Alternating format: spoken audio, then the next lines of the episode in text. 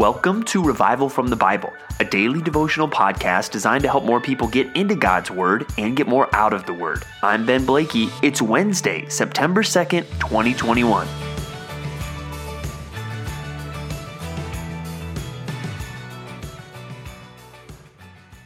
Persecution can be a frightening thought.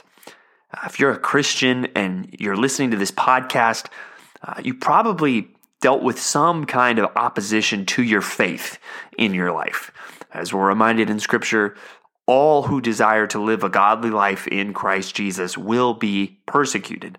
But for most of you living in this podcast, listening to this podcast, living in the United States of America, um, we most of us have a sense that there is a type of persecution we have really yet to experience.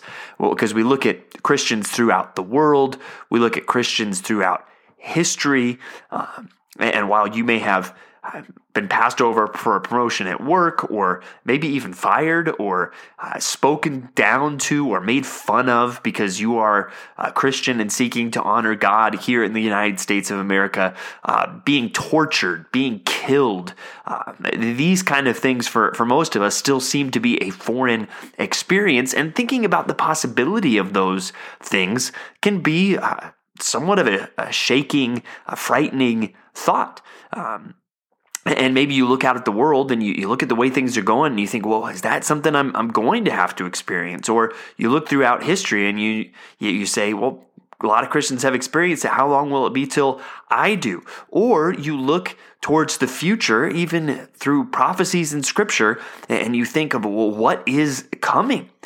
And what we're going to learn today is that if you are a Christian, you do not need to be afraid of persecution we can always trust God and we can know that there will never be persecution that you will experience as a Christian that you have to go through without the help of God. And we want to see that today as we look at Luke 21 10 through 24. And here we're again in that last week of the life of Jesus. And th- this is a chapter where he speaks about the destruction of Jerusalem and then also seems to speak on some things that deal with eschatology. Now, eschatology is the study of the last things, the end times. That's the theological word we use to describe that. And also, if you've been a Christian for any length of time, you've probably learned that this is something that Christians kind of like to debate. And even something that I think a lot of Christians I know, Christians I respect, uh, disagree on. Uh, there's different perspectives on the, you know, the millennium and what, what that's going to look like. And is it literal or figurative? And then a tribulation and a rapture. And does that happen before or, or after? In passages like this, you know, we can dig into and, and, and really try to sort out all of those things. Uh, but whatever perspective you might hold, I think we see some things today that should encourage us. Uh, because I do think persecution is increasing and will increase. And that's that's what I see in, in scripture. Things will go from bad to worse. We saw recently uh, as we were going through uh, uh, First and Second Timothy, we, we saw these things that things are going to get worse. And even though I would hold to a uh, pre trib, pre millennial, uh, eschatological view, I don't think that means Christians are going to be exempt from all kinds of persecution and some of the things even that we see today, that things will get worse. There will be even just in the world, um, disasters, wars, things, things like that. And we need to prepare ourselves uh, for what that would be like for us as Christians to go through. And as we come to that, we're going to see some encouraging words, I believe, from Jesus today.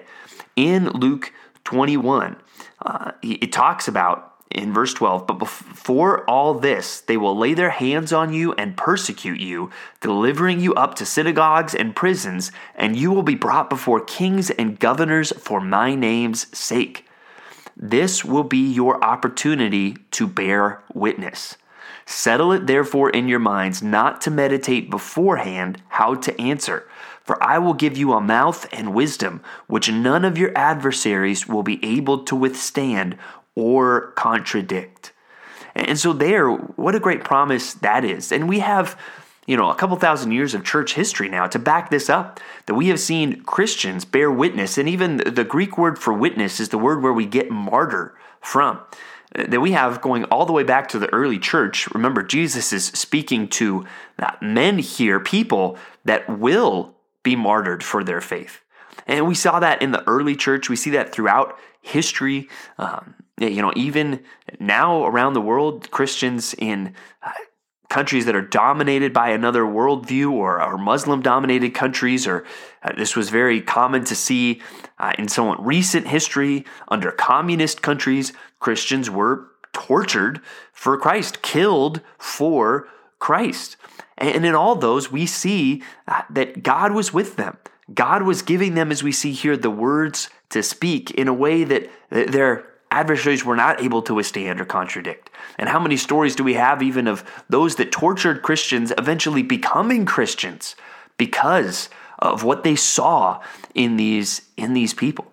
And then we see Jesus saying um, some other things, starting in verse uh, 16 here, you will be delivered up even by parents and brothers and relatives and friends, and some of you they will put to death. You will be hated by all for my name's sake, but not a hair of your head will perish. By your endurance you will gain your lives. So even there, it says not a hair of your head will perish, I don't think that guarantees the physical protection of believers, because right there, before that, two verses before that, it says well, some of you are going to die. But that's where we have to remember from an eternal perspective that they can't really harm believers. Uh, we will be raised with Christ. We will be with Christ. Nothing can really destroy us. Nothing can really harm us because uh, we have the promises of eternal life with God. But we want to have this endurance. So hopefully these promises help us to endure. And I don't want to gaze into my crystal ball. Do I know what persecution will look like for you or what this will look like within your lifetime? I, I don't know for sure. And I don't think there's any way we can know. And I think it, also, if we spend all of our time imagining what it could look like or what will I do, I think we start to get into what Jesus warns us against here. Hey, we don't need to worry about all the hypotheticals. What we need to do is trust God. We need to commit to obeying God and then trust that whatever situation does arise, God is going to help us through it. So we do not need to be afraid of persecution. Now, also, there's another passage today that I think gives us a mindset that helps us to have that confidence in the face of adversity. And we're going to see that today in Psalm 108 as we finish the psalm. Now, what I want you to notice is yesterday we, we started off uh, the podcast talking about Psalm 108 and how you know inspirational it was, and I will awaken the dawn, uh, being what the psalmist is is crying. You know, he's up in the morning with his harp and he's playing songs, and uh, let's go out and watch the sunrise and praise the Lord. Well, what I want you to notice is it doesn't seem that he was, you know, at a retreat in the mountains in some beautiful place with all his fellow Christians when this was going on. This happened in the midst of difficulty. Today we look at Psalm 108, verses 7 through 13. Um, but look at verses 10 and 11. It says, Who will bring me to the fortified city? Who will lead me to Edom? Have you not rejected us, O God? You do not go out, O God, with our armies. So there he's He's bringing a cry to God of, God, where are you? We seem to be failing, and it doesn't seem like you are with us. And that is the context for him awakening the dawn and remembering the faithfulness and steadfast love of the Lord. But even then, he doesn't end there because he knows that that's where you got to connect yesterday's reading with today's. Even when it feels like God is not there, he knows that he is because he has awakened the dawn with songs of the steadfast love and the faithfulness of God. So even when God doesn't feel it doesn't feel like God is there, he knows that God's faithfulness and steadfast love are eternal. So then he turns from his despair in verse 11 to prayer in verse 12, Oh, grant us help against the foe, for vain is the salvation of man. To praise and confidence in verse 13. With God, we shall do valiantly. It is He who will tread down our foes. And so there we see, hopefully, an attitude that we can have. when, when we feel like, where is God? And I think, in a sense of persecution, that would be something you would be tempted to think. But I'm sure there will be other things in your life this week that get you thinking, what's going on here? Where is God in all this? But when you remember, no, what I know for sure is God is faithful. What I know is that his steadfast love is from everlasting to everlasting to those who fear him. Then I can bring my despair to God in prayer and I can be confident. With God we shall do valiantly. And even what is it It said that will overcome the world? Uh, it's our faith. Our faith in God is what will help us overcome, whether that's in some small way through circumstances this week or whether it's in the ultimate way of giving our lives for Christ, should it come to that, because we have faith in Him. And obviously, faith is only as good as its object, and we learn more about the object of our faith today in Hebrews chapter 5. And today we're going to start seeing these ideas that um, Jesus is better than the earthly priests. And the problem with that was the earthly priests, well, they were sinners too, and they had to deal with their own sin. Uh, but we're going to start to see the hints that, well, Jesus, he didn't have his own sin uh, to deal with. But also, just like the earthly priests weren't eh, self appointed, they were appointed by God, Christ also was appointed by God. And we see that in Hebrews 5 and, verses 5 and 6. We get those ideas that the Father has appointed him to do what he did. But we also see that wasn't easy for Jesus. In verse 7, in the days of his flesh, Jesus offered up prayers and supplications with loud cries and tears to him who was able to save him from death, and he was heard because of his reverence. Although he was a son, he learned obedience through what he suffered. So, there he's, I think, in some ways, an example to us. And don't think that as a Christian you'll go through without times of loud cries and tears. Even Jesus experienced that. But he clearly continued to trust and he clearly continued to obey. And that's where he, that is the example that we should strive for. But he is so much more than our example. He is our great high priest. He is the sacrifice that has made us whole. Verse 9, and being made perfect, he became the source of eternal salvation to all who obey him, being designated by God a high priest after the order of Melchizedek. So we see here Christ, He is the source of our eternal salvation. Our trust is in Him. Finally, we wrap up with several chapters of prophecy about foreign nations in Isaiah 16 through uh, 20. And here we, we see he starts with Moab. He talks about Damascus, which would have been in Syria. He talks about Cush, which is probably more like Ethiopia, farther south than Egypt.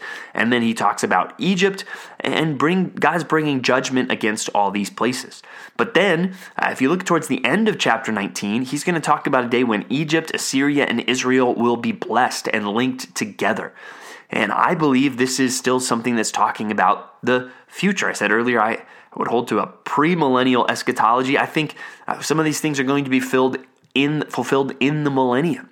But also, we see uh, Isaiah uh, living out some object lesson in chapter 20. And what you need to understand here as he goes about naked and barefoot is he's warning the people in Israel and Judah as they are tempted to lean on Egypt to protect them He's warning them no, Egypt is going to be judged as well. That they are not an, a worthy object of our trust. And that's a good reminder for us that our trust ultimately needs to be in God because anything else we're tempted to put our trust in at some point will fail. So may we trust in God today, uh, whether that's small challenges in your life today or this week, or whether that comes to be the ultimate challenge of persecution and even your life being on the line. May we not be afraid, but may we trust God in the midst of it all. Thanks for digging into God's Word with me today on Revival from the Bible. For more resources, check out revivalfromthebible.com. To learn more about Compass Bible Church Treasure Valley, go to compassbible.tv. The grace of our Lord Jesus Christ be with you.